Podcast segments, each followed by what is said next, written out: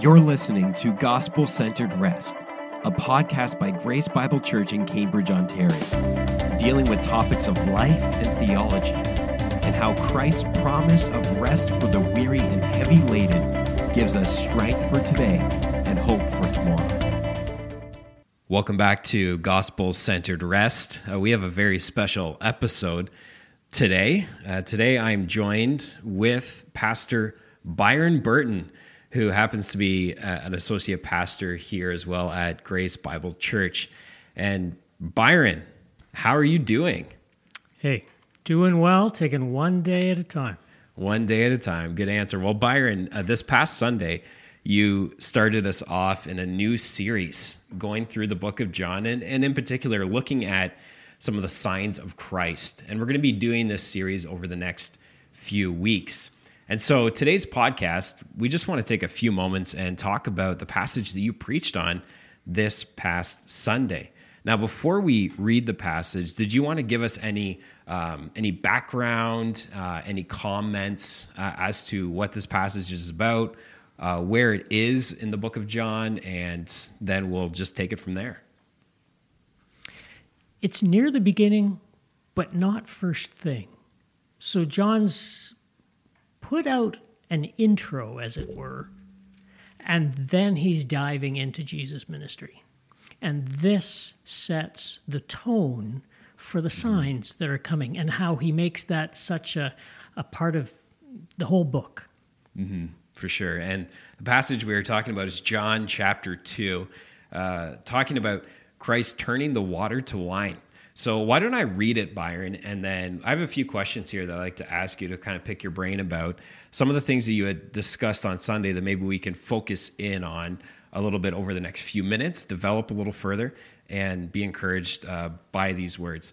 So, John chapter 2, it says, On the third day, a wedding took place in Cana of Galilee.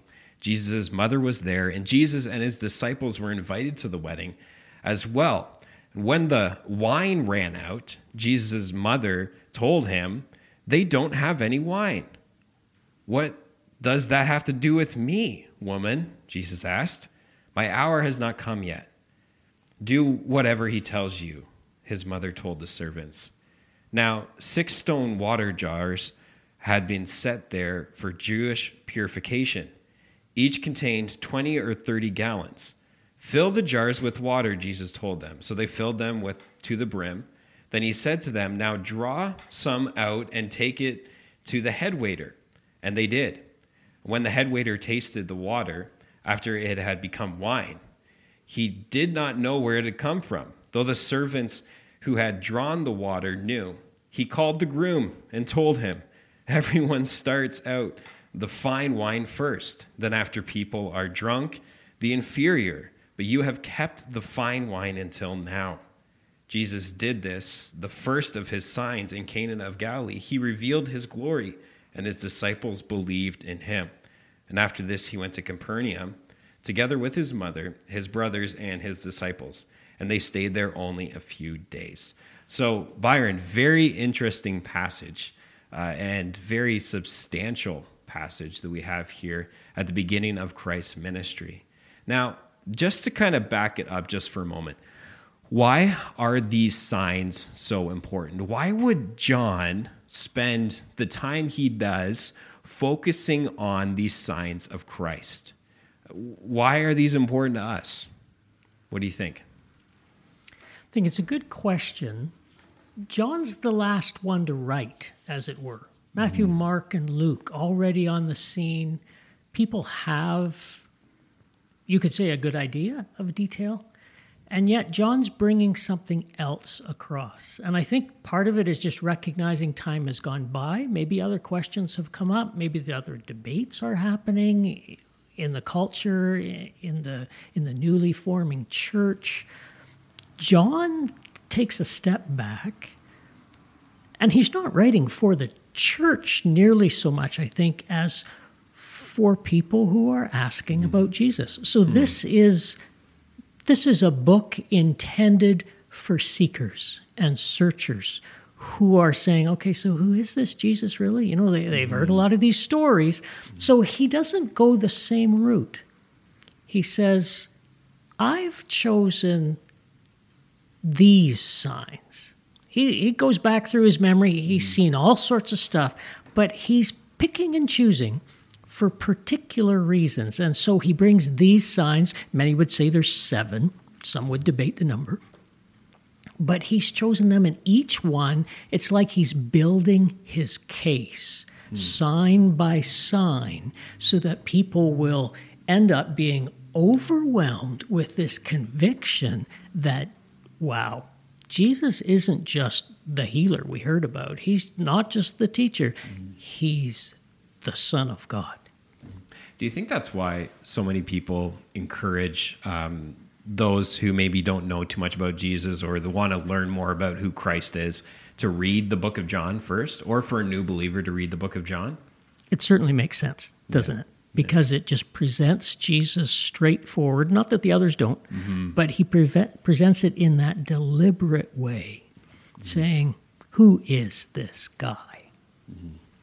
Yeah, and on Sunday, Byron, you had mentioned the significance of wine throughout redemptive history. Could you explain this a little further? And why do you think Jesus begins his ministry this way? Like, wouldn't it have been better for him to do a much bigger kind of grand miracle than um, than what some have said is is a party trick? And we know that it's not a party trick, or that uh, and we know that this is a serious thing that uh, takes place and pretty miraculous thing that takes place. But why would Christ choose wine, uh, water to wine, to be the first um, of his of his signs of his miracles? You know, I'd almost want to say that it wasn't planned. And I don't want that to seem minimizing. We know Jesus was able to understand and know people's thoughts. But here he is, he's been invited to a wedding. I don't get the impression, and John doesn't give the impression, that this has all been set up to orchestrate a grand entrance. Rather, it's almost the opposite. He's there, he's going on in life. Yes, he started calling disciples, so he has entered into his public ministry, but it's not something that is well known. It's just hmm. starting. And so he starts small.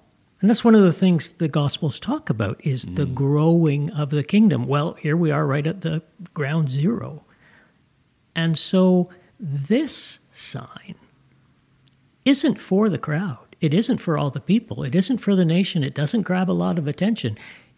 It's for the disciples. And somebody pointed out at this point, we're not even sure if he has 12 yet. Right. We know eventually there'll be 12, but only a few have been named. But it's for the disciples in particular. And we see their response at the end. Yeah, uh, at the end of the passage, it says that as he he revealed his glory and his disciples believed in him. So most definitely, there's an emphasis there that that he's using this sign to show uh, his faithfulness to his disciples and his power to his disciples. Now, how does this passage encourage the believer, somebody who has repented of their sin, has a relationship with Christ, and is reading this this passage? How do you think this this encourages the uh, average believer in the church today? I'd suggest it encourages the believer along the same lines as it encouraged the disciples. It moved hmm. them to believe. It, it moved them based on who this individual was, which is coming out of what he has done, to come to a conclusion that made a difference. So we're believers today. We're 2,000 years later, yes. But people are still coming to that point. And once we're already a believer, it's not like, oh, well, we're done with that. We move right on and we never have any questions. Forget that. We have doubts. We, we struggle. We think, you know, are we going up the wrong path here? Ironically, the book of Hebrews does the exact same thing and writes to the believers saying, don't forget what you came to know don't get distracted by what's going on around you and what people are saying. So, in the same sense, for us today, maybe you've been a believer for 25 years and you're in a situation where you think, you know, is this worthwhile? Uh, Am I wrong? Have I made a colossal life mistake here? well, we read this and we think, no, there is no mistake. This is the one that I have trusted. This is the one that I have believed in. So, as the believer reads this sign and the other signs that come, their faith is reinforced in Jesus, that He's the only one worth their belief and their faith and their trust. So, it encourages us in that way as we just see look at this man mm-hmm. who is more than a man. Look at how he acts. Look, look at what he does. Look at who he is in his relationships. Mm-hmm. And like you mentioned earlier, that idea of wine in the Old Testament, how John takes that and the symbolism of the Old Testament where God would bless. A mm. fruitful land was a land that had great crops, including the vineyard. And a mm. thriving vineyard, like think of when they went into the promised land. Right. When they explored it, what did they come out with? A colossal cluster of grapes. well, mm-hmm. that was just to show how fruitful this land was. Well, they didn't primarily make raisins, so they probably made some, mm-hmm. but the wine was that symbol of a fruitful, productive land. And God promised that that's what the land would be if they followed Him. And it's actually one of the curses that if they disobey and don't follow Him, that their vines would wither, that there would be no wine, that etc. You know, so hmm. that whole connotation there of God's blessing. And He says, after they've been exiled, and they think, oh, this is the end. We're done. We're finished. Did, I hmm. thought God was going to. He says, no, I will bring you back. And the land will flourish. And he uses this incredible analogy in the book of Amos where he says, the guy who goes out to plow is going to be overtaken by the reaper. And what? What are you talking about? Basically saying the crop will be so huge you won't be able to get it in before you have to start planting again. And then he talks the same about the wine. And he says, he, it's like he flips it around. And the idea is the grapes are going to grow so fast you wouldn't have even got to plant the vines before you're having to harvest them. You know, the, this analogy of incredible fruitfulness and abundance. And then Jesus does this miracle Yeah. taking it all and making the wine out of water.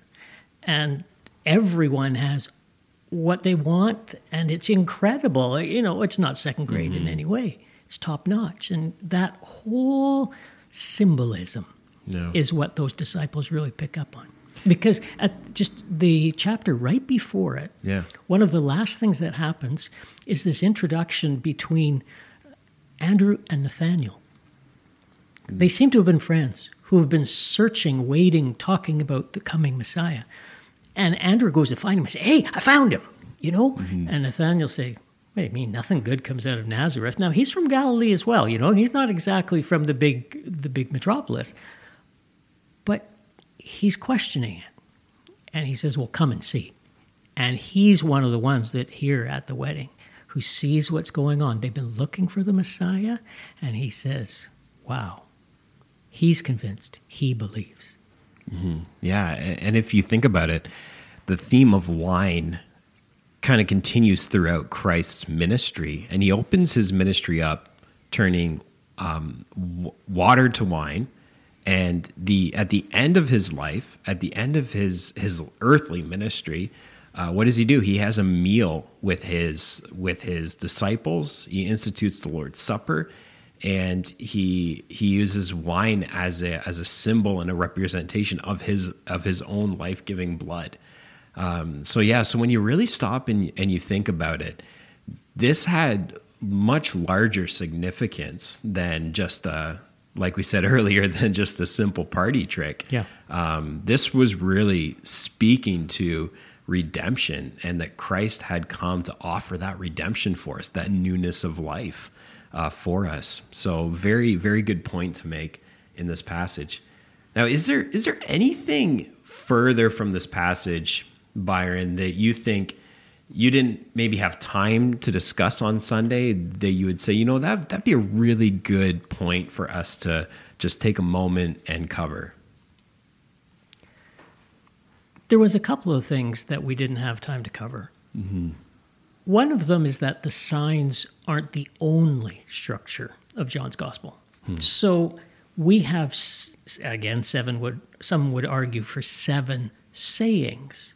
The the famous ones, the I am the way, the truth and the life. I am the bread of life. Right. I am you, you know these sorts of and these are aligned with the signs. Some would say one to one, others would say, well, it's not quite that neat and tidy. But they're together, bolstering each other, where John gives us these sayings, these mm, talks, discourses of Jesus that we no, we don't find anywhere else. And yet Right. Jesus just expands it out. So as people read through John, they see these signs and then they can listen to Jesus talking and how his teaching bolsters, fills out, expresses the signs, again, just pointing to himself and who he is. So that's one of the things that is there alongside it. The other thing is, John constantly brings us back to how are we going to respond. Hmm. So the first sign does that. And John explains at the end his purpose is that we would believe that Jesus is the Christ, the Son of God, and that by believing we would have life in his name. And reading through John, you start to see how often he's pointing it out. You know, he says the disciples believed. And then he talks hmm. about Nicodemus and what he came to believe.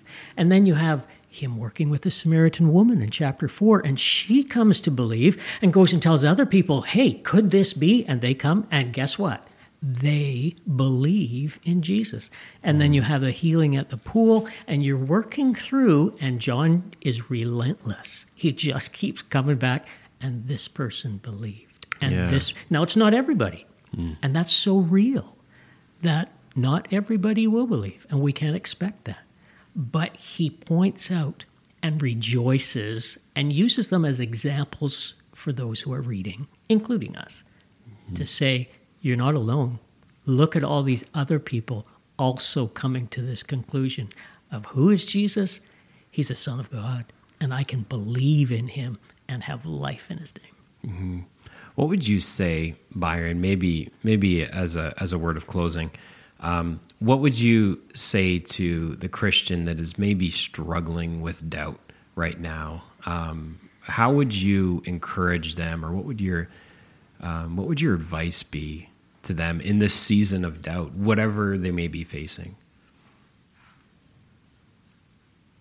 I guess the first thing that comes to mind is to be honest. Don't pretend. God knows how we're feeling, He knows what we're struggling with. And I think being honest with ourselves is a good place to start. Hmm. So if we're at a spot and we are doubting, then we can take that to God and say, you know, I, you're not really what I'm expecting here. What, what's going on? What are you doing? And that's what we see in the Psalms. Mm-hmm. So we can be mm-hmm. encouraged. We're not alone. That can help us connect with other people. Because sometimes we think, oh, I can't say that. Everybody will think I'm, I'm out to lunch. No, you're not. You're normal. So if you're questioning or doubting or struggling, it's a blessing to have somebody else and they can say oh i've been there too mm-hmm. and this helped me you know and that mm-hmm. interaction with other people can be so dynamic when i've gone through i think one particular occasion when we were really struggling Mm-hmm. and i read a verse in job. It's early on. After the friends have come they've sat there with them good friends and then they end up saying more than they really need to and not so good. Mm-hmm. But one of the comments that Job makes is a man, I may not be getting this right in quoting it, a man should have basically the friendship of those close to him, even if he doubts the Almighty. So he basically says, you know, when you're in the midst of struggling and questioning life and whether God cares and whether God exists, one of the precious gifts that are there are your friends. Hmm. True friends will stick with you through that. So when we're in the midst of that, hmm. being honest, connecting with other people, just knowing that they care can make a world of difference. That's so that's so good, so encouraging, and how encouraging it is to look at a passage like this uh, that we've looked at here this afternoon, and that you preached through on Sunday, and be encouraged even in those seasons of doubt. Because I find that even within the church, it's almost like we don't leave room for people to be able to express the fact that they may be doubting, they may be struggling with something. So I think just being honest, like like you said, being honest with ourselves and allowing um, allowing room and a safe space for that honesty within the church and with with one another, I, I think is so good. So thank you, thank you, Byron, for this time, and thanks for sharing with us. Glad to.